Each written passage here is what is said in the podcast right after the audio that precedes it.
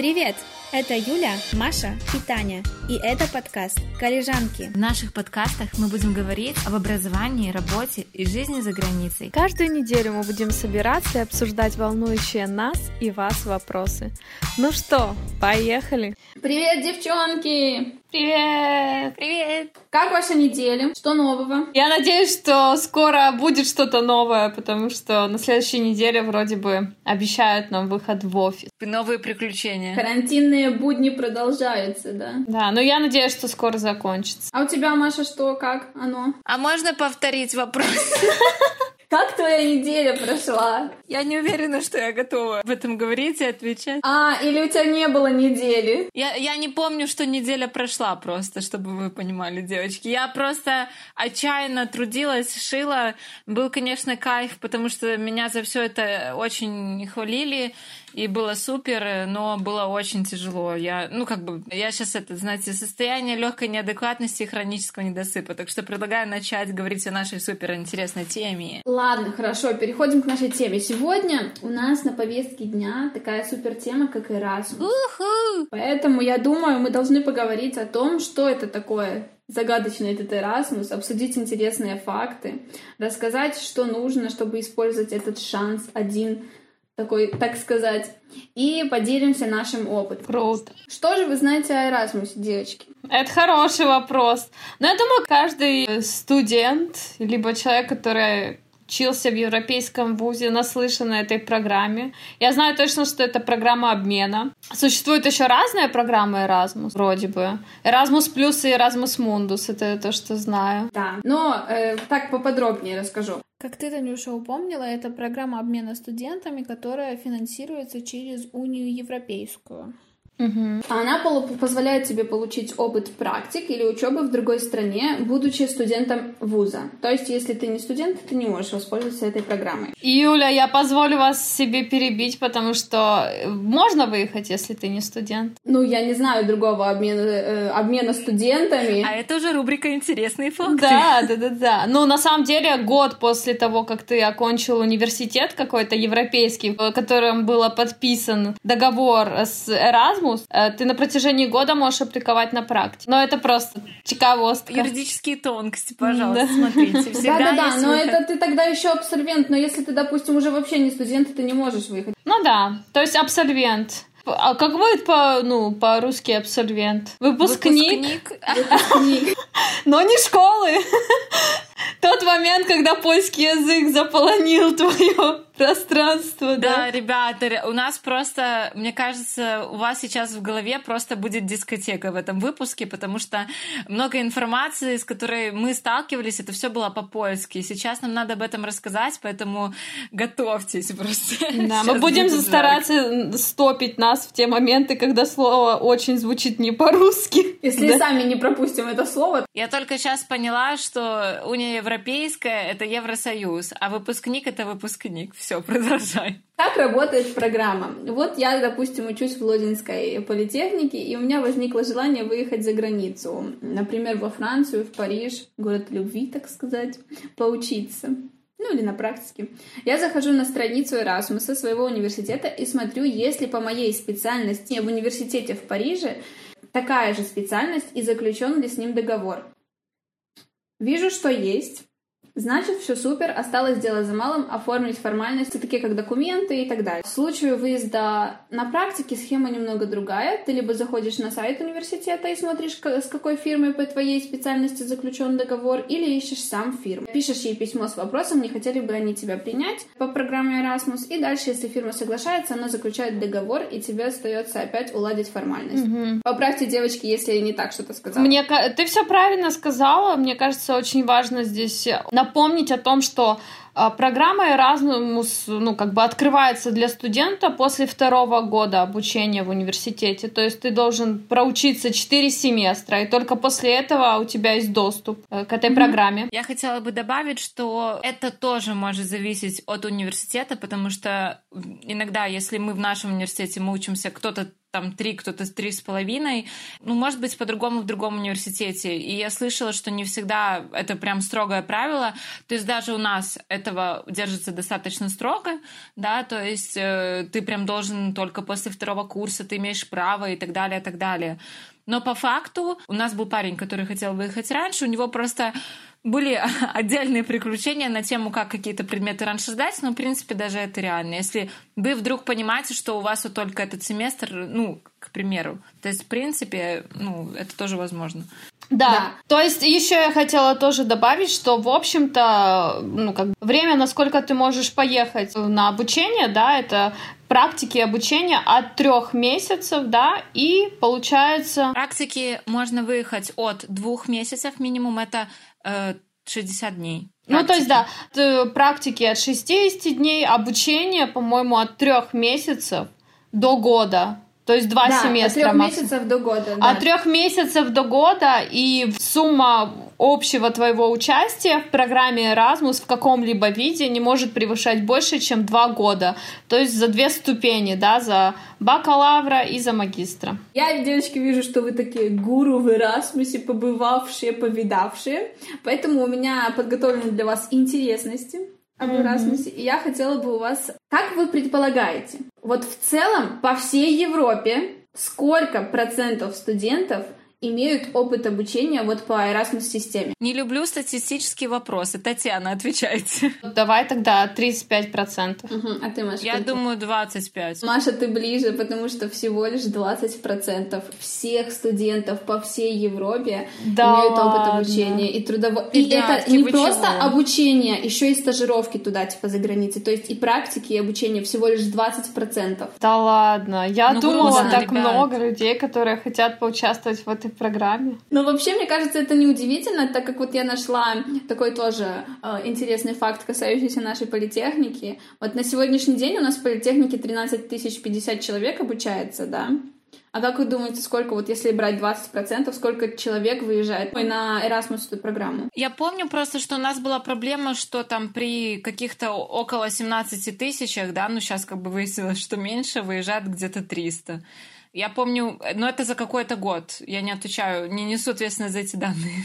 Сейчас выезжает 600 человек в год из 13 000. Это очень мало. То есть это очень мало. Очень мало. Но это, кстати, говорит о том, что если ты будешь аппликовать на Erasmus, то, скорее всего, ты выйдешь, потому что денежки-то есть на тебя. Потому что университеты получают деньги на тебя. Да, получают много. А еще, опять же, вы уже, наверное, это заметите, когда мы будем подробнее говорить о нашем опыте. Это говорит о том, что даже если у вас вдруг не получится, вы не пройдете либо по документам, либо по экзаменам, скорее всего, университет будет рад вам помочь просто как бы выехать. То есть он найдет, не знаю, университет, где вообще закончились уже все дедлайны, либо же они смогут сами как-то в личном порядке договориться. Поэтому тут реально стоит того, чтобы немножечко повоевать, даже если вдруг вы видите, что вы не попадаете. А теперь интересный еще один факт. Вот сколько парней в процентах и сколько девушек в процентах? 100% девушек больше, я помню. Я ходила на такую презентацию про практики Erasmus, и говорили, что почему-то парней выезжает меньше. Да как бы логики в этом какой-то нет. Но пусть выезжают, допустим, я не знаю, 60% девушек и 40% парней. А ты, Маша, как думаешь? Я думаю, что где-то 70-75 девушек и... Все, что осталось, это парни. Танюша прям в точечку, вот прям, вот точно. 60-40. А теперь смотрите, логически рассуждая, вы уже решили, что девушек больше, и мы это знаем, да? Какие специальности более востребованные при выезде? Я думаю, что это связано с маркетингом, экономикой. Я думаю, что точно филология там есть. Думаю, связано с какой-то научной деятельностью а-ля химбио какие-нибудь, потому что я встречала достаточно часто. И экономисты. По статистике, это все статистика. Самое востребование — это гуманитарные науки, искусство, это журналистика, юриспруденция и деловое администрирование. Вот это самое популярное. Ну вот, девочки, вы уже такие все знаете, вы выбирали страны, в которые вы поедете, да? А вы хоть раз задавались вопросом, сколько стран участвует в программе? Ну хорошо, ты спросила, сколько стран участвует, да? Ну допустим... 60-80, где-то так. Ну, давайте я скажу 70. О, девочки, вы очень далеки от реальной цифры. Только не говори мне, что все страны 95. Мира. Что вы превышаете эту планку. Всего лишь 33 страны. Хорошо, 3! 33! 33! А насчет стипендий, Маша, ты вот тут уже упоминала. Вы знаете, как варьируется стипендия в зависимости от страны? Я, правда, не смотрела статистику именно в какой стране какая стипендия, но я, когда увидела вот эти суммы, меня повергло в шок. Стипендия варьируется, смотрите, от 500 евро до 2000. 2000? Это откуда надо быть, чтобы 2000 получать? Я не знаю. Я не нашла информацию, в какой стране выплачивается за Erasmus 2000, но я такая, я хочу быть из этого университета. Я думаю, девочки, смотрите, я думаю так, понятно, вообще сейчас расскажем, что страны, грубо говоря, по стипендиям делятся на три основных группы в зависимости от там, уровня жизни, уровня доходов, да? То есть скандинавские страны, Ирландия и так далее, это первая группа, там стипендии обычно выше. Страны, например, как Польша, там стипендии ниже. Но главная идея этого всего, что это называется именно дофинансированием. Это не у них, они изначально, у них нету цели как-то покрыть все ваши расходы. То есть это, грубо говоря, такая просто помощь. Но нужно упорядочить, что вообще очень важно, откуда ты едешь и куда. Что каждая страна, да, есть страна принимающая и есть страна отправляющая. И все эти страны, они в определенной группе находятся. То есть, если там есть первая, вторая, третья и четвертая группа, насколько я знаю.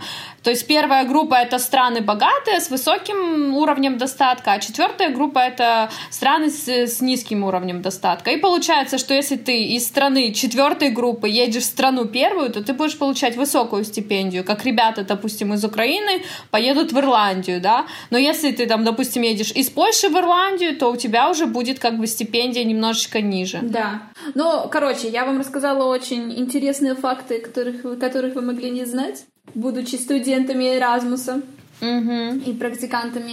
Сейчас, наверное, я хотела бы поговорить о условиях именно участия в этой программе. Но я назову такие основные. В подробности мы вдаваться не будем, потому что каждый университет по-разному может это делать, особенно если брать страны там постсоветского пространства и страны Евросоюза, то это совсем разные условия выезда, так как там при обучении градация пунктов, градация оценок, это все, да, все очень по-разному. Первое, что, как мы уже говорили, когда ты едешь, выбираешь вуз, то должен этот вуз, который ты выбрал, должен иметь договор с вашим домашним учебным заведением об участии студентов в данной программе. Следующим пунктом, Танюша уже говорила выше, что вы должны учиться как минимум на втором курсе бакалаврской программы или втором семестре магистратуры, чтобы выехать. Дальше. Иметь средний балл, который выше определенного вузом, типа в том вузе, в который вы едете. Вот вуз определил балл, и вы должны иметь этот балл, либо выше. И дальше владеть английским или государственным языком принимающей страны на уровне B1, B2. Но тут опять ремарка, то, что каждый университет сам обозначает уровень языка, с которым ты должен приехать. Потому что не всегда уровень, там, допустим, государственного языка, если ты едешь в Италию, должен быть B1. Там университет может указать А2, и они тебя примут спокойно с этим уровнем. Я хотела еще сказать о том, что мы сейчас говорим конкретно о Erasmus'е на бакалавриате и на магистратуре. Я тоже знаю, что есть Erasmus, когда ты на докторате. Но мы о нем не будем говорить, потому что у нас как бы нету этого экспириенса, поэтому это надо подметить. Теперь давайте перейдем к нашему опыту. И так как у нас в нашем, так сказать, в нашей тройке первым победителем и человеком, который испытал этот опыт, но не на учебе, а на практиках была Танюша, она, наверное, с нами и поделится этим. Да, на учебе я тоже была, только это был Polish Erasmus for Ukraine. Это не был Erasmus Mundus, либо Erasmus Plus. Это не был Erasmus обыкновенный. Поэтому да, когда я уже училась в Польше, то мне повезло стать участником программы Erasmus только на практике, да, то есть я не ехала ни в какой университет, а нашла фирму за границей, которая бы хотела меня принять как студента на практике, и, в общем-то, туда поехала. Это было в Швеции. Это было в 2017 году. Я поехала... Это был конец моего обучения в магистратуре, и поскольку я уже действительно не могла поехать на Erasmus, единственное, что мне оставалось, это аппликовать на практике. Мне очень хотелось воспользоваться этой программой, и у меня была такая маленькая мечта поехать куда-то в скандинавские страны. Я искала, можно сказать, везде. Самое сложное для меня было это, во-первых, сдать экзамен языковой, получить сертификат английского языка. Слава богу, у нас в университете есть такая возможность, то есть у нас есть языковой центр, который проводит экзамены, которые, в принципе... У меня только такой вопрос. Уточни, но ты же с английским не с самого там детства дружишь, или там не всю жизнь ты щеголяешь на английском? В чем сложность вообще была то, что да, я действительно училась в Польше на польском языке, и знания английского у меня были не очень. Я еще, конечно, тогда как... можно сказать, злостный человек, который вечно был занят и не хватало времени ни на что. Я сделала так, что иностранным моим языком был русский. Это можно было сделать в польском университете.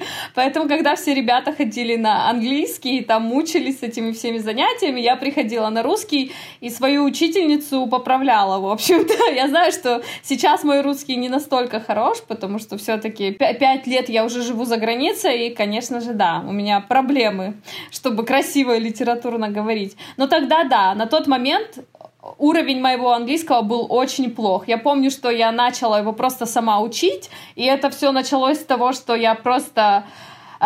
знала там 3 времени, и все. И когда я поняла, что я хочу поехать на Erasmus, выход был один — идти на курсы, но этот курс был на уровне B2.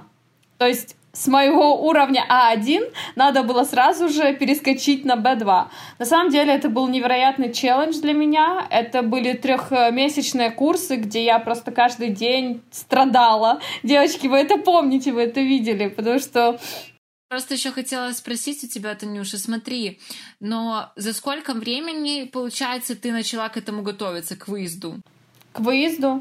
Ну, во-первых, было непонятно, выезжаю или нет, но я думаю, что примерно 3-4 месяца это точно надо уже начинать готовиться. То есть я, как сейчас помню, на практике у меня начинались 1 июля, а подавала я документы на программу в марте. Экзамен я сдавала, в феврале. Но я помню, что в марте у меня еще не было фирмы, поэтому самый поздний срок, когда я подала, было начало мая. Схема такая. У тебя... До того момента, как ты выехал на практике, обязательно должен быть сертификат языка, обязательно уже должна быть фирма, с которой ты подписал learning agreement. И, ну, в принципе, все, да. То есть, если у тебя есть подписанный договор с фирмой о том, что они тебя принимают на какое-то время, у тебя есть сертификат языка.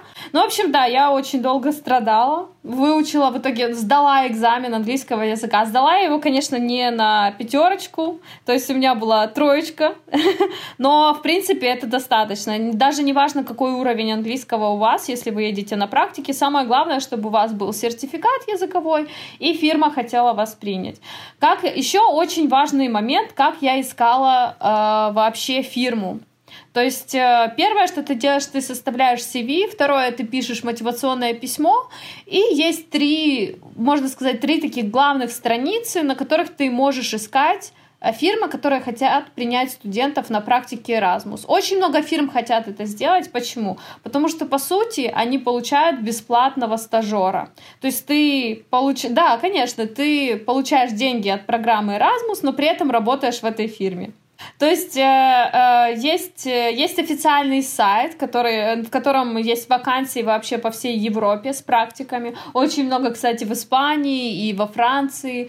Есть также сайт университета. По крайней мере, у нас в Лодзе был такой сайт университета, где сами фирмы писали в международный отдел университета и говорили о том, что мы открыты к тому, чтобы принять пару студентов на практике. И, по-моему, я еще просто даже... Есть такой сайт, называется Graduate Land, и там на этом сайте тоже можно искать в зависимости от страны. Ну и в итоге, да, где я нашла свою фирму, вообще это было случайно, просто увидела маленькую ссылочку на сайте нашего университета Лодского, где был отдел с фирмами которые ищут практикантов. Я просто отправила письмо этой фирме о том, что я хочу проходить у них практики, поскольку это была фирма, которая занималась продукцией принтов для тканей. Они меня попросили сделать тестовое задание.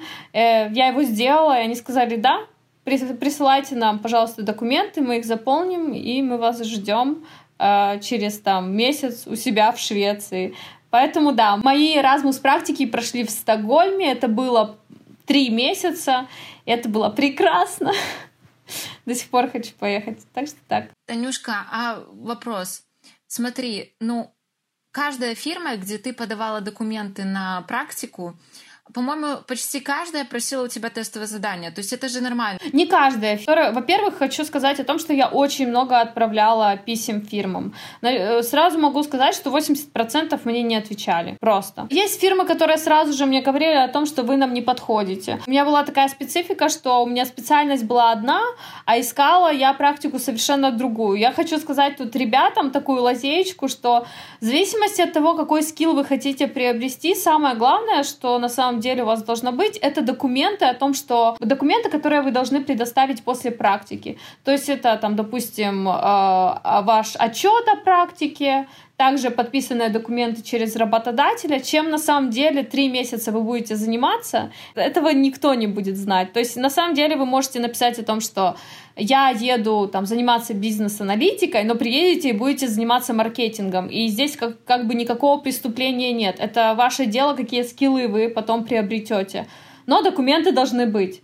То есть, я это поняла, когда я пошла на лекцию, которая как раз рассказывала про практики Erasmus, и девочка рассказывала о том, что она вообще учится на экономиста, но она поехала в Испанию и работала в отеле. Она говорит: я же экономист, мне надо общаться с людьми. Вот я в отеле работала на рецепции. Я думаю, как это связано? То есть, на самом деле, практики Erasmus, они могут сильно отличаться от того, грубо говоря, что вы изучаете в университете. Это должно быть, это только ваше желание, что вы хотите делать.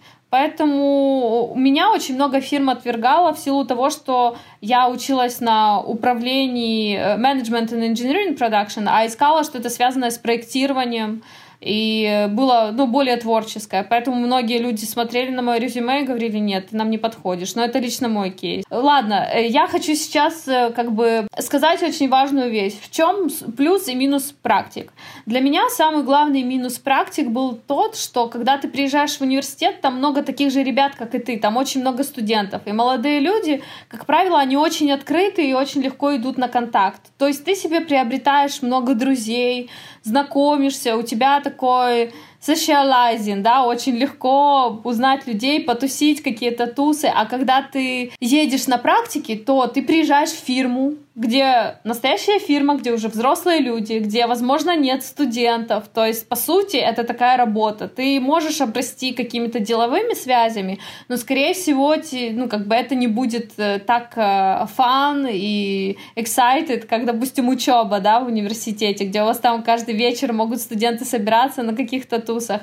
А когда ты едешь на практику, действительно, я помню, как первый месяц мне было круто, а второй месяц у меня такой грустнячок был, потому что, по сути, очень мало людей было вокруг меня, и мне так даже одиноко немножко было. Но потом уже приехал мой знакомый и познакомил меня со шведами. Но это тоже специфика Швеции, то, что они не очень открытые люди. И, они окей, чтобы тебе помочь, small talk тоже окей, но чтобы пойти с тобой куда-то, либо пригласить тебя в гости, это тяжело. Поэтому я помню, второй месяц у меня такой был грустненький немножко от одиночества, но потом все поправилось, Так что... Мне кажется, интроверты просто такие: так, это для нас. Это я. А у меня, Танюша, есть такой вопрос. Когда ты едешь на Erasmus от университета, тебе предоставляют либо университет принимающей страны, либо твой университет помогает найти жилье. Что в твоем случае было с жильем? Это очень хороший вопрос, потому что здесь единственный, кто тебе может помочь, это, наверное, фирма, которая тебя принимает. Если нет, то тогда жилье ты должен искать сам. То есть в Стокгольме действительно большая проблема найти недорогое жилье, И мне с этим помог владелец моей фирмы. То есть у него постоянно приезжали студенты Erasmus, у него было несколько контактов арендодателям, да, которые постоянно как бы какие-то комнаты давали в съем. Поэтому в этом плане у меня не было проблем, и я приехала, и у меня сразу же было место. Но я знаю, что многие ребята действительно, им приходится самим искать, где жить. Но, опять же, еще один вопрос очень важный, финансовый. То есть, когда ты едешь от университета на учебу, то ты получаешь меньше денег, чем когда ты едешь на практику. У меня, допустим, я ехала в Швецию. Если бы я ехала из Польши в Швецию, то я бы получала 500 евро в месяц стипендии. Но поскольку это была практика, я получала на 200 евро больше. То есть, если ты едешь на практику, они тебе дают больше денег в силу того, что ты не будешь жить в общежитии, тебе надо снимать жилье, и они тебе платят больше. Вот. Твое первое ощущение, когда ты пришла вот на практику, на работу, как ты себя чувствовала? Ой, ну мне было очень странно, потому что, ну, во-первых, я была в маленькой фирме. И в первый день, когда я пришла, моего шефа не было. Он просто мне позвонил, сказал о том, что у тебя все нормально, ты долетела? Я говорю, да. Ну, нашла место, жилье? Я говорю, да, да, все классно. Он говорит, ну, завтра у тебя первый день, я там девочкам оставил ключи, меня не будет. И первые несколько дней его не было. Я приходила, я даже не знала до конца, что я должна была делать. Но потом, когда он уже пришел, я сделала пару каких-то принтов, и он уже начал это комментировать. Но на самом деле это все зависит от фирмы. Мне кажется, практику ты в любом случае сдашь. А вот если ты едешь на учебу, бывает же такое, что у некоторых студентов есть проблема вообще, чтобы семестр закрыть.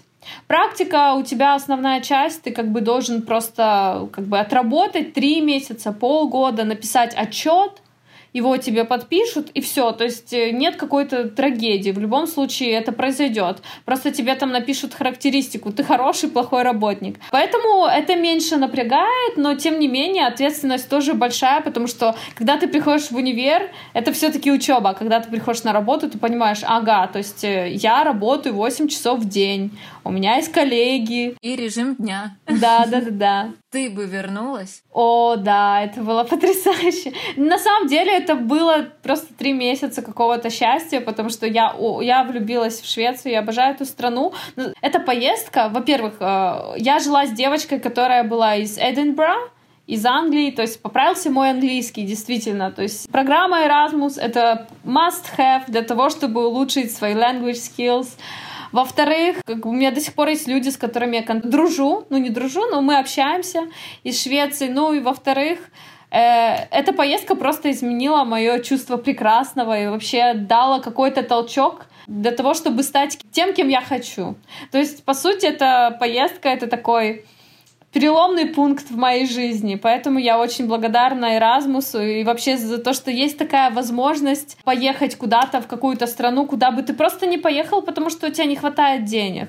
Ну, потому что, согласитесь, Швеция, Норвегия, Дания — это все очень дорогие страны, и я бы точно со своим доходом, который у меня тогда был в Польше, не могла бы себе этого позволить. А так 3 месяца в стране, где просто супер уровень жизни, все настолько прекрасно, природа, погода. И это все вместе, такой симбиоз, и ты бегаешь счастливый там. Скучаю очень сильно, и поехала бы еще 10 раз туда, несмотря на то, что были какие-то и тяжелые моменты, поскольку 600 евро, ну, в Швеции явно недостаточно. У меня был какой-то свой запас, неприкосновенный, денежки в носочке, да, но совершенно, как бы, я платила за жилье тогда 450 евро, то есть у меня оставалось всего лишь 150 на еду из тех дополнительных денег. Я еще докладывала, плюс еще хотелось куда-то выехать, где-то попутешествовать, поэтому приходилось, конечно же, экономить. Я когда вернулась в Польшу, я просто вздохнула полной грудью. Я такая, о боже, это прекрасная страна. Но в любом случае я не жалею. Пусть даже мне пришлось себя урезать в некоторых моментах, это того стоило. Ты советуешь ребятам пройти вот это, то же самое, что прошла ты, но, возможно, у кого-то похуже будет, у кого-то получше с этим всем, но ты советуешь ребятам пройти вот это все и испытать это чувство, которое ты испытала, выехав на практику? Конечно, я советую. Даже, знаешь, вопрос даже не в том, что вот невзгоды, тяжело. Мне кажется, в любом случае, когда ты что-то учишь, ты либо ты себя как-то меняешь, либо чего-то хочешь достичь, ты преодолеваешь себя, и это всегда тяжело, это всегда неприятно иногда. Поэтому, но в любом случае, какой ты выходишь из этого, какое качество твоих знаний и тебя, это просто однозначно этого стоит. Поэтому как бы не было тяжело, надо просто помнить свою главную цель, что тебя ждет, вот этот свет в конце туннеля, и своими лапками, ножками и ручками просто к этому тянуться. Поэтому однозначно, даже зная, что перед вами тяжелый путь, все равно идите, потому что дорогу осилит идущий. Вот. Я еще как хочу добавить... Завуалировала. Да, Танюша, просто можно стихи писать. Но я думаю, что тут еще важно добавить, что, наверное, я же правильно поняла, что для тебя этот Erasmus стало просто таким стартовым пунктом очень важным, что поменяло твою жизнь после... Да, то есть, по сути, я училась на Management and Engineering Production и нашла практики творческие, и после того, как я 3 месяца проработала в фирме, первые 2 месяца мне было очень тяжело, и, в принципе, можно сказать, я не подавала супер надежд, но на 3-й месяц мне мой шеф тогда сказал, что у меня очень есть способности хорошие, что действительно этим стоит заниматься, потому что у меня получается хорошо. И когда я уже вернулась, у меня уже был пункт в CV о том, что я работала 3 месяца как дизайнер принтов. Я смогла себе создать портфолио. Это стало толчком, то, что я создала первое CV и портфолио, заапликовала на дизайнера, меня приняли. И уже когда я заканчивала и писала диплом, тоже, в принципе, связанный с проектированием упаковки, я уже начала работать дизайнером. И после этого, когда я поняла, я закончила что-то не то, я решила пойти на студию по дипломово. То есть... На самом деле это настолько круто, то, что ты можешь поехать и просто изменить свой кругозор на 180 градусов. 360 — это в одну и ту же сторону, да? На 180 градусов, то есть кардинально, и принять какое-то важное решение в своей жизни, которое просто поменяет все. Вот, так что да. Highly recommend. В общем говоря, ты очень довольна тем, что ты сделала, то, что ты не опустила руки, и то, что ты это все-таки осилила.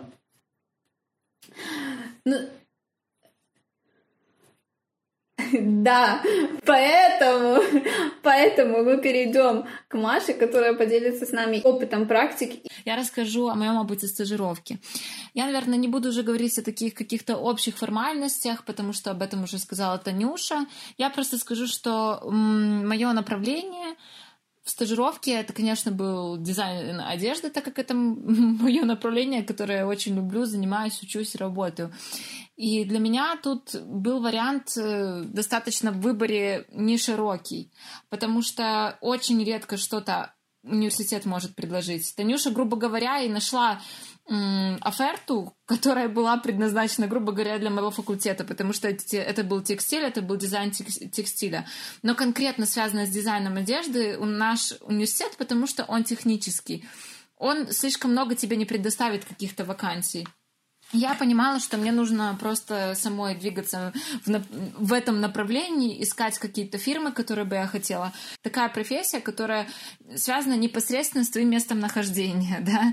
И если ты хочешь быть там фэшн-дизайнером, да, то, скорее всего, фирмы, основная масса фирм крутых, которые бы ты понимаешь, это такой опыт. И, конечно, ты бы хотела стажировку проходить там в Dior и в Saint Martins, да, или еще что-нибудь. Но ты должен понимать, что, в принципе, чтобы на это аппликовать, ты должен знать язык страны. То есть, ребята, в моем случае, если вы едете, хотите практику Франция, Италия, Испания, будьте готовы, что вам надо непосредственно знать язык этой страны. Потому что в моем случае оказалось, я в результате поехала в Голландию. В Голландии это нормальная вещь, что каждый знает английский язык.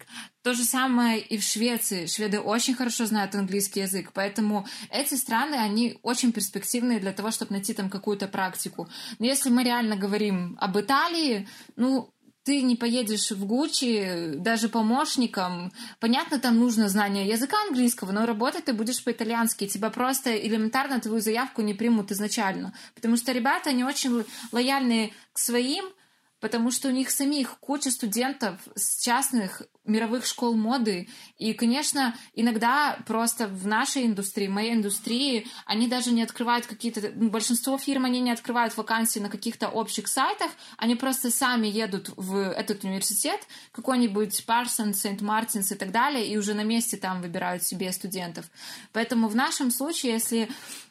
вы там дизайнер одежды, либо вы понимаете, что у вас какая-то специфическое ваше направление, либо еще что-то, я предлагаю просто гуглить.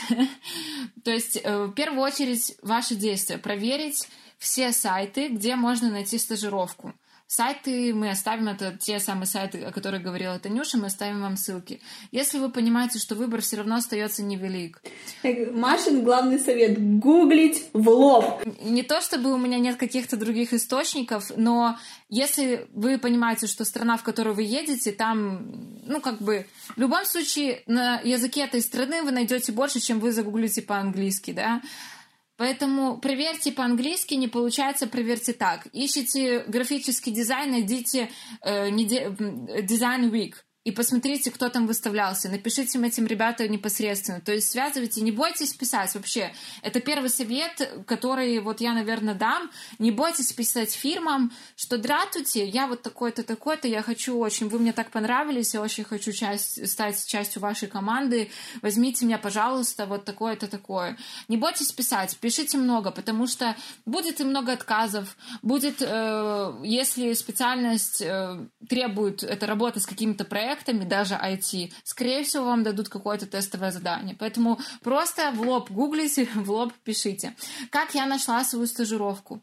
Свою стажировку я аппликовала в много фирм. В первую очередь, у меня вообще была, я нацелена изначально была на Лондон, и тут мои, наверное, проблемы с документами, то, что я не член Евросоюза, стали во главе всей этой дискотеки. И мне на глаза попалась дизайнер, у которой стажировалась моя подружка с Дублина.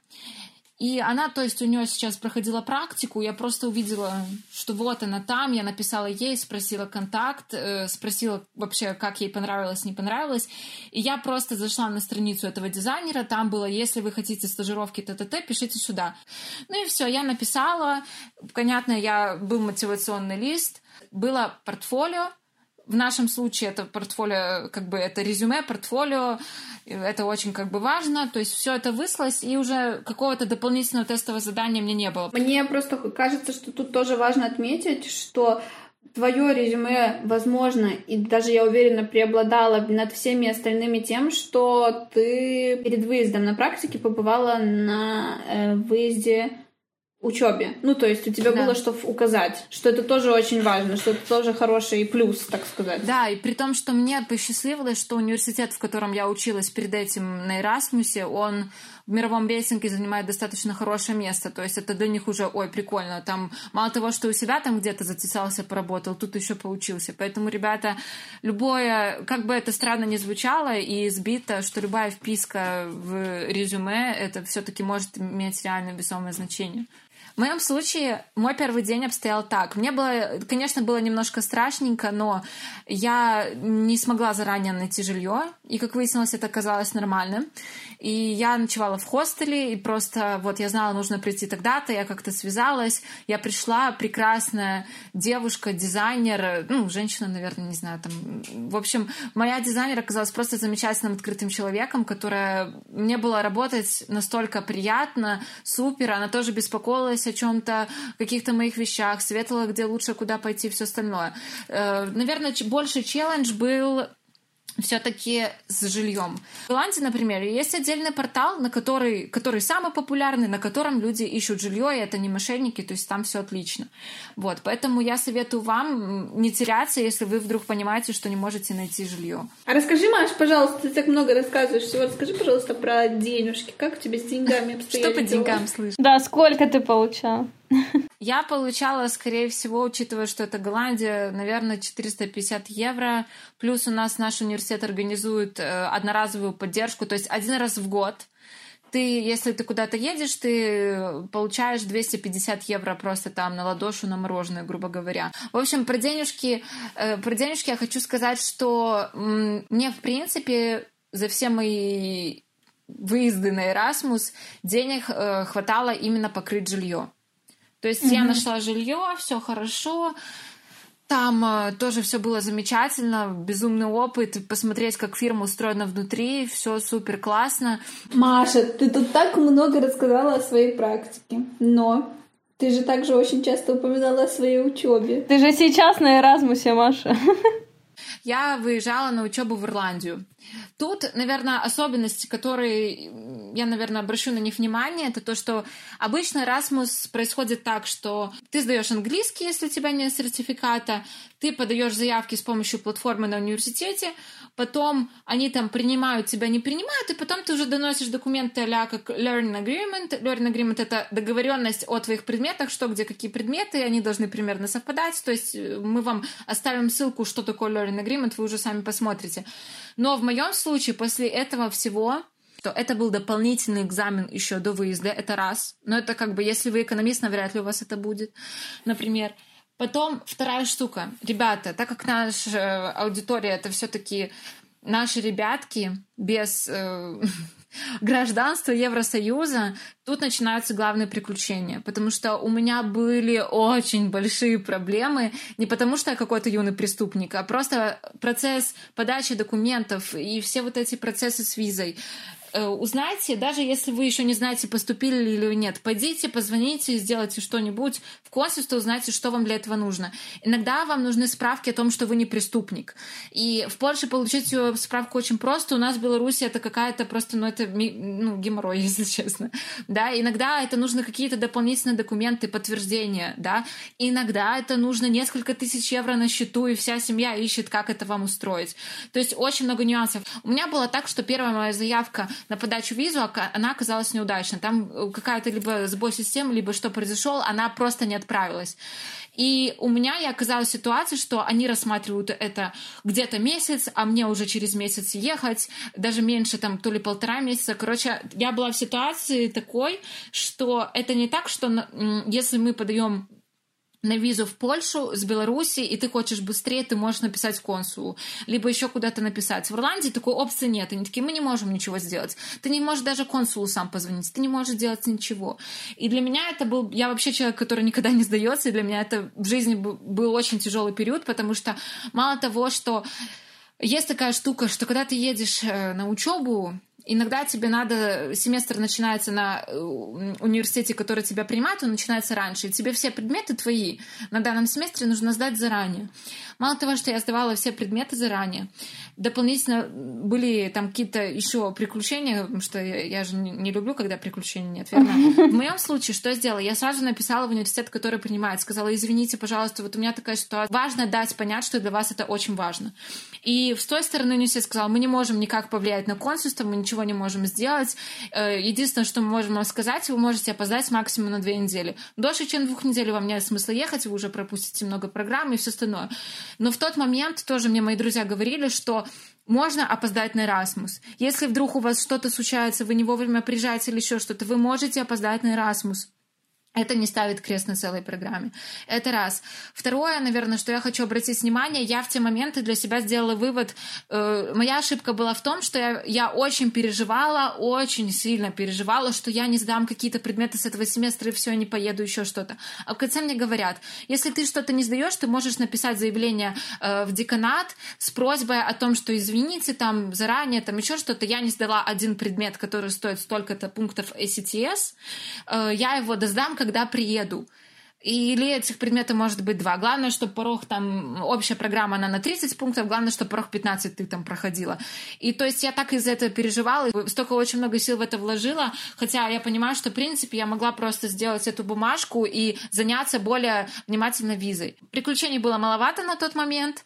Но я уже была счастливая, что я лечу все остальное. Но тут другой нюанс. Очень сложно найти жилье. Не просто потому, что это дорого, потому что это Ирландия. Сложно найти жилье, потому что там кризис недвижимости, они там несколько лет не строились, то есть цены crazy, спрос огромный, и, в общем, следующая часть челленджа была, что ты приехал, у меня был первый просмотр, я планировала там остаться жизнь, но я жить в этой комнате. Извини, Маша, я тебя перебью, я всегда помню, когда у тебя начинался Erasmus, любой, неважно, на каком ты была, я помню, я тебе звоню, и Маша в хостеле, и я говорю, Маш, ты жива, типа, все нормально, а Маша после перелета, после всего, да, я связалась с кем-то, я сейчас иду смотреть место. У тебя просто каждый Erasmus так начинался. Я просто так боялась за то, чтобы тебя там бомжи не... Ну ладно, это я шучу. В хостеле, понятное дело, их нет. Но я всегда так боялась за твою жизнь, когда ты ехала куда. Ой, ребят, вообще, я просто... Это жизнь, это приключение. Это вот это про меня и про Юлю, скорее всего, в этом случае. Она вот тоже любит позитивить. Не, на самом деле, я не верила вообще, что я туда еду. Даже в тот момент, когда я туда летела, я не верила, когда... Там настолько все по-другому. Просто когда приезжаешь, ты ощущаешь, что ты в другом месте, под эйфорией, подо всем, но сразу, что, с чем я столкнулась, с тем, что я приехала в комнату, которую я планировала снять, а я понимаю, там целый дом мужиков, каких-то МЧСников, грубо говоря. Я просто Маш, стою... Маш, так, а что не так? Что ребята, не так, честно, я не пойму. Я хочу сказать, что в тот момент у меня была вот эта бегущая строка, там, где было «надо отсюда валить». Просто сбежала с этого дома. И потом я еще, наверное, неделю искала жилье. В результате следующий вариант, который я нашла, это был на неделю. Я жила просто на неделю, снимала квартиру. И потом уже переезжала уже на мое постоянное место жительства. В результате получилось так, что я за 460 евро, грубо говоря, а учитывая билс и все эти штуки, 500, снимала место в комнате для 3 человек, но тут плюс был самый-самый центр города, центральный уже... В общем, тут я, наверное, уже остановлюсь рассказывать про жилищные и коммунальные условия, потому что общаги у моего университета не было, то есть ищешь ты сам, плюс как бы кризис в этом плане найти сложно. Да, я думаю, половина людей не столкнется, надеюсь, с этой проблемой, просто потому что университет предоставит общежитие. Да, поэтому я думаю, что в любом случае, ребята, если какие-то дополнительные вопросы есть к нам какой-нибудь из нас, то есть наша почта. Следующий план — деньги. Мне повезло, так как я могла свою стипендию, которую я получала от польского государства, также получать во время Erasmus. И это единственное, что мне дало выжить в Ирландии. Там плюс того, что ПП-продукты стоят примерно так же, как и обычные продукты, поэтому ты, в принципе, ощущаешь то, что ты можешь себе позволить и там какую-то неплохую еду, но... Честно скажу так, цены в супермаркете, например, польском, либо российском, грубо говоря, да, в какой-нибудь матрёшке, они точно такие же, как и в Лидле. Поэтому, в принципе, там прожить спокойно можно. Да, конечно, не хватало всей стипендии, мне не хватало для того, чтобы прожить, но опыт безграничный, который я получила в профессиональном плане, опыт, который ты получаешь просто... опыт жизни за границей в другой стране, совершенно, ну, как бы у них там все вообще по-другому. Но мне хватало, у меня не было супер много денег, ну, то есть мне подружки приехали: Маш, как ты вообще тут выживала там за вот это все? В общем, ребята, хочу сказать то, что при желании некоторые ребята даже устраивались на работу. Ну, то есть это тоже, как бы, в принципе, было возможно. Хотя по закону вроде бы ты как раз с ним можешь работать. Хорошо, Маша, ну а вот ты поехала, по сути, в Ирландию на Erasmus, то есть ты вообще не рассказывала про все вот эти сложности, которые у тебя были на пути, но тем не менее ты все равно рекомендуешь всем ребятам ехать туда без вопросов. Да. Честно скажу, что для меня это было просто очень сложно. Я говорю, это был первый раз в жизни, когда я собиралась сдаться. И просто спасибо этому человеку, который сейчас 100% слушает этот подкаст. Спасибо, что ты мне тогда сказала, ты что, с ума сошла? Все, подавай заявку, еще раз апликуй на эту визу, типа делай все.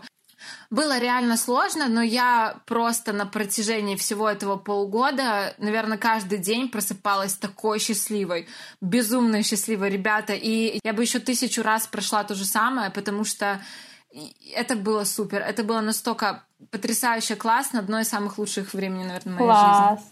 Слушай, ну а расскажи сейчас о Erasmus'е, на котором ты сейчас находишься. У меня сегодня бенефис.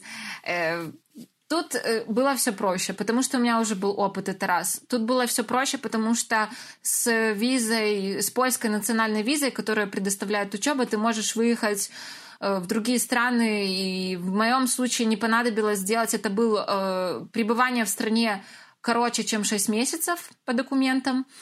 Поэтому мне не надо было вообще, делать ничего. Мы подали все нужные документы, но мне потом прислали письмо из испанского правительства на адрес, где я жила, что у вас там все хорошо, в принципе, ничего не надо, то есть узнайте там на месте, вдруг что-то надо, но каких-то там видов на жительство ничего не нужно было делать. Никаких несколько тысяч евро тоже не нужно было сделать. В принципе, Испания очень открытая страна на Erasmus. Реально во всех шутках, мемах в интернете я столько видела Испанию, что я такая думаю...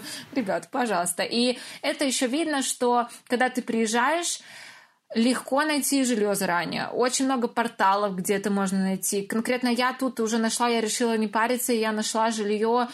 Просто университет предлагал там женщину, которая тебе, которая искала кого-то. Да, поэтому ты сейчас живешь в Беларуси. Поэтому я сейчас живу в Беларуси. Да, вы видите, девочки не могут вообще оставить меня в покое с этой грёбаной темой. Но что я хочу сказать, что жилье я нашла, просто контакт, который предоставил университет. Деньги, опять же, у меня была двойная стипендия, потому что это была учеба, плюс у меня были мои заработанные деньги, поэтому я, опять же, чувствовала себя спокойно. Дополнительный экзамен был, но он был, наверное, не настолько стрессовый. Опять же, по поводу учебы хочу сказать, в чем главный плюс? Ты приезжаешь, и тебе заботятся. Опять же, у меня не было, может быть, общаги и так далее, но разница с практиками, с тем, что организация международного университета, она вас организовывает в группке, она вам делает какой-то welcome party, в каком-то клубе, там еще что-то, и вы интегрируетесь. И опять же, эти все студенческие организации в Испании, например, очень сильно развиты, и вас сразу собирают в кучку, вас отправляют в путешествие, и то, и туда, и сюда, в общем, супер классно. На моем Erasmus в Испании я столкнулась с тем, что в плане языка, какой бы ты там сертификат по английскому не сдавал, я приехала, у меня все учителя говорят только по-испански, и не говорят по-английски, а я не говорю по-испански. Поэтому сейчас это отдельные приключения, но все равно удается найти общий язык, потому что все-таки моя специальность, она practical, и для меня я не брала какие-то теоретические предметы, и, наверное, плюс в плане предметов в Испании, в университете, это то, что мы приехали, и нам сказали, если в Ирландии мне дали список предметов, которые у меня будет, и все, просто они были достаточно общие, там простая концепция была, да, то тут они сказали, у вас 3 недели, вот вам весь список предметов, даже не вашей специальности, пробуйте, что хотите, что вашей душе угодно, если вы вдруг хотите что-то совершенно противоположное специальности, берите простой уровень этого предмета. Мы 3 недели выбирали, составляли себе расписание, учитывая, что в Испании есть такое понятие, как мы шутя называем это дневной сон, это сиеста, то у них есть занятия утренние, занятия вечерние, и так ты уже сделал себе этот план, его затверждают, и ты идешь учишься. Шок, контент был в том, что я не думала, что они такие трудолюбивые, нужно так много учиться. Но потом выяснилось, что ребята с других университетов просто тусуют, у них вообще жизнь припеваючи. Но для меня была цель, все-таки я ехала на магистратуре, была цель это повысить свои профессиональные качества, и я, надеюсь, я этого добилась, поэтому тут было все супер классно. Но потом в жизни нас всех пришло, что правильно, коронавирус. Да, мне кажется, что тот, кто хочет узнать о том, как ты учишься на Erasmus-программе, живя в Беларуси, поподробнее, он может послушать наш первый подкаст о учебе и работе на карантине. Спасибо, Маша, спасибо, Танюша. Сейчас мы, наверное, перейдем. Уже пора настало время, чтобы нам кто-то тоже что-то рассказал. Да, поведал. Я постараюсь кратко, быстро. Моя история не менее занимательна, у меня совсем другой опыт, можно сказать, 2 в одном. Юля ехала на учебу, оказалась на работе. Я начну с того, наверное, почему я решила поехать на Erasmus. Это был 2015 год. Адаптационные дни, так сказать, от нашего университета. И нам рассказывали, что есть такая программа, что туда все так стремятся. Это же так классно, это же так интересно, но, наверное, я никогда не смогу этого сделать. При этом вокруг меня тоже хочу на Erasmus, я тоже туда поеду, мы все туда поедем. Все, надо ехать, мы едем. И я такая, ну ладно. И я поеду, да. Дальше передо мной стоял выбор, что выбирать, какую страну, и почему же я выбрала Германию. Одно и самое главное «но» — это знание языка. так как я не знала английского на тот момент вообще, от слова совсем. Я знала немецкий, и то я сидела и дрожала, что, боже мой, я поеду на эту программу ни бэ, ни мы, ни кукареку по этому немецкому. И поэтому я ждала, так как мы знаем все условия, там второй курс и так далее, я ждала, пока у нас пройдет курс немецкого языка официального от универа, и я с этим сертификатом шла на этот Erasmus. Дальше, так как у меня был только немецкий, не было большого выбора стран с этим языком и подписанных договоров с университетами. У меня на тот момент с немецким языком было только 2 университета, и все было в Германии. Один в Берлине, а второй там непонятно где, какой-то маленький городок, я уже даже не помню. Но это мы говорим, опять же, ты искала это в рамках своей специальности. Да. По моей специальности у меня девочка с немецким поехала в Австрию. Да, но все с моей специальностью связано. Так как особенностью моего Erasmus'а было то, что я выезжала на дипломный семестр, дипломный руководитель со стороны Германии, университета в Германии, должен был согласиться взять меня на этот семестр, так сказать. У меня должен был быть какой-то человек, который бы, как и во всех университетах, был за мной закреплен. И так как мой руководитель в Польше был знаком с профессором из Германии в политехнике берлинской, они созвонились, и поэтому меня взяли, я согласилась, и дальше по списочку у меня выплыли условия моего обучения. Не может же все быть так просто, как и у всех. Юль, было бы скучно. Первым условием было то, что я не буду учиться, как все нормальные студенты, на дипломном семестре, а буду работать в фирме микроэлектроники ИХП во Франкфурте. Да, с тем условием, что я ехала на учебу в Берлинскую политехнику, я работала в фирме во Франкфурте над Одрой. И вторым главным условием, на которое я тоже пошла, это то, что мой диплом должен был быть написан на английском. А ремарка: я не знала английского слова совсем. Чтобы вы понимали, Юля ехала в Германию, на Erasmus, потому что она не знала английского, но в конце она написала диплом на английском. Дабл килл, как ты это сделала? У меня экстремально было, потому что я должна была сдать там с А2 перейти на Б2 уровень за каких-то там 3-4 месяца, а Юля должна была написать диплом. Почему так случилось, девочки? Я же не виновата. Так как мой дипломный руководитель на стороне Польши не знал немецкого языка, я не могла писать на немецком. И так как мой руководитель со стороны Германии не знал польского языка, я не могла писать на польском. Поэтому все нашли очень хорошую альтернативу — английский язык. Но мне же предложили, я могла отказаться как бы. По сути, мы пришли к тому вопросу, зачем я согласилась. Это первое, это практика языка. Для меня это было самое главное, а в моем случае это практика 2 языков, так как я работала в фирме международной. Там были и индусы, там были и поляки, там кого там только не было. Немцы были, вот, и я практиковала как бы 2 языка. Дальше это опыт, который я получила, потому что я как бы работала, а не училась. И опыт вообще колоссальный, так как я вообще представить не могла, что такое можно делать, и таким занимаются люди. Также знакомство с новыми людьми, хоть и я не училась, как Маша, и не была вот в этих всех тусовках Erasmus'а и так далее, я познакомилась с достаточно большим количеством людей, которым, допустим, сейчас, если я напишу или о чем-то попрошу, то всегда ответят, всегда помогут. И, конечно же, самое главное — это хорошее резюме на выходе, то есть ты вписываешь эту фирму, ты вписываешь универ, в котором ты был, и ты такой крутой, и тебя должны, по идее, брать на работу. Какие страхи преследовали меня во время того, как я выезжала на этот супер Erasmus? Первое — это, наверное, боязнь того, что я не потяну и не смогу вообще ничего, что я приеду и разревусь и уеду назад сразу же.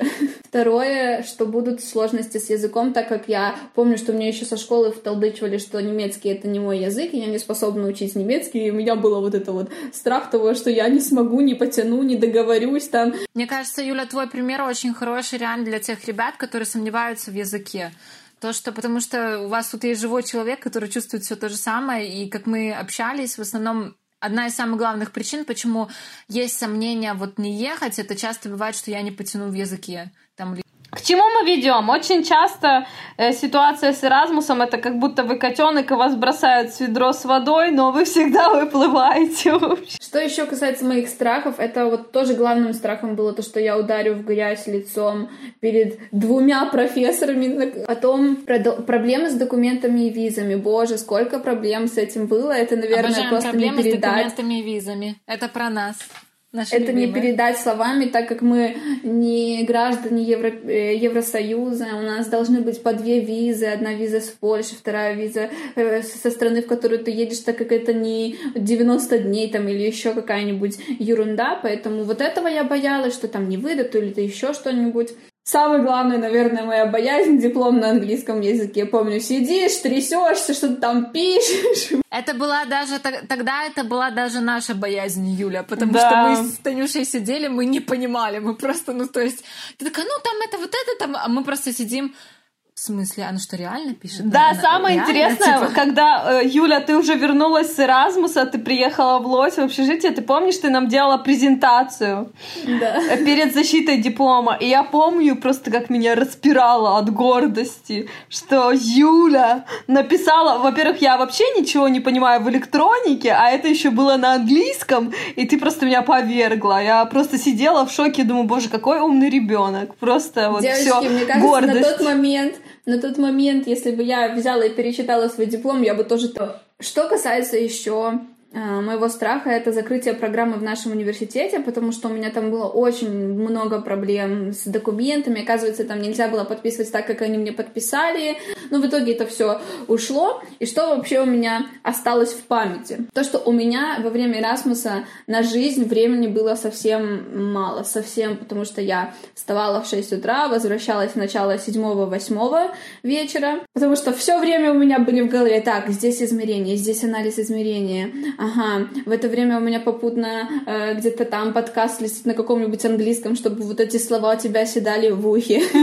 Ну, чтобы вы понимали, Юля даже по дороге на вот это все умудрялась учить английский. У нее были прям вот ежедневные занятия. У меня тетрадочки были с английским языком, поэтому попутно к этому я подготавливалась к презентации. Я тоже, кстати, помню. Я должна была подготовить презентацию для профессоров, то, что я уже сделала, к чему я хочу еще дальше идти и так далее. Я помню, как мне сказали первую презентацию на английском языке сделать, я думала, что все, это капец. У меня вот так вот ручки дрожат, страх, что говорить, тем более, что надо все на английском, как это объяснить, как это разъяснить. Ты же не скажешь, что this is this, а this is this. Why not? Why not? Надо что-то разъяснить, надо что-то объяснить. И так боялись. Зато теперь любую презентацию, вот вообще любая тема, я вам расскажу. За милую душу, да. Скажи мне, Юля, я думаю, что ребята нас слушают. Вот, допустим, у тебя были такие сложности, у Маши. Вот просто ребята с самого начала думают: господи, да зачем это все делать, да, если все изначально надо, будут такие проблемы с визами.